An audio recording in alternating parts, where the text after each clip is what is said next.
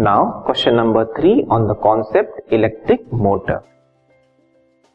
What is the role of the two carbon brushes in an electric motor? Electric motor के construction में हम देखते हैं कि दो कार्बन ब्रशेस लगे होते हैं उन दो कार्बन ब्रशेस का क्या रोल होता है या क्या मेन फ़ंक्शन होता है इसे हमें बताना है ठीक है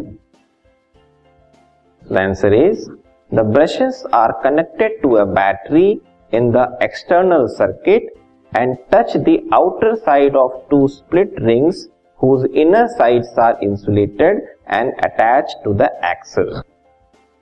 जो कंस्ट्रक्शन है, उसके अकॉर्डिंग जो स्प्लिट रिंग्स होते हैं, ठीक है?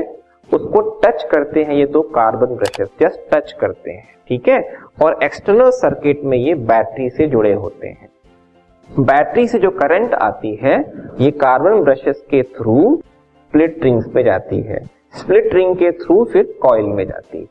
ठीक है? तो ये कार्बन ब्रशेस जो है कंडक्टिंग करंट को कंडक्ट करने का काम करते हैं। क्योंकि तो जुड़े नहीं रहते मतलब आ, क्या बोलते हैं उसको? सोल्डर नहीं किया हुआ था हो, किया होता इनको जस्ट टच किया हुआ है।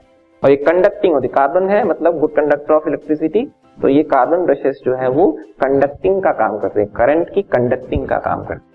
मीन्स वो एक्सटर्नल सर्किट से कॉइल की तरफ़ पहुंचाना इनका काम होता है, ठीक है?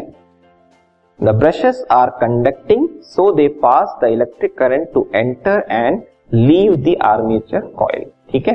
एक ब्रश से करंट एंटर करती है कॉइल में जाती है, फिर दूसरे ब्रश से करंट जो है लीव करती है एक्सटर्नल सर्किट पे आती है। इस तरह से कार्बन ब्रशेस का रोल होता है करंट को पास करना।